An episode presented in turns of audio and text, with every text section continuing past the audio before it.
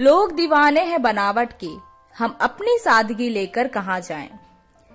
आज मैं आपको एक स्टोरी सुनाने वाली हूँ, सादगी अपनाओ। एक शहर में एक ऑर्गेनाइजेशन खुला था, जिसके बारे में कहा गया, यहाँ हर नौजवान इंसान को एक पत्नी मिल सकती है। ये सुनते ही, इसके बारे में जानते ही एक जवान लड़का सबसे पहले पहुँच गया।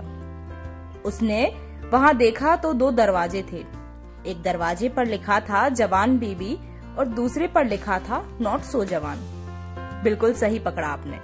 वो पहले दरवाजे से अंदर गया, उसे बीवी तो नहीं मिली। वहाँ उसे फिर दो दरवाजे दिखे। एक पर लिखा था, खूबसूरत और दूसरे पर लिखा था ठीक ठाक वो फिर पहले ही दरवाजे से अंदर गया।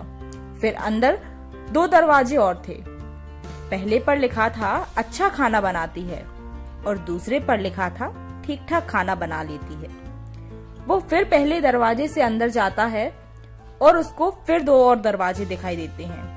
पहले पर लिखा होता है दहेज और दूसरे पर लिखा होता है नो दहेज। लड़के को थोड़ा लालच था, वो फिर पहले दरवाजे से अंदर जाता है। अंदर जाते ही उसे एक बड़ा सा आईना दिखाई देता है। वहाँ लिखा होता है, लगता है बहुत सारी खूबियों की तलाश में लगते हो। अब समय आ चुका है कि तुम अपने चेहरे को भी आईने में देख ही लो। अर्थात, बहुत सारे लड़के लड़कियों में कई सारी खामियाँ बता देते हैं। बनावट की उम्र नहीं है खास। कि बनावट की उम्र नहीं है खास, सादगी का हुनर नहीं है किसी के पास।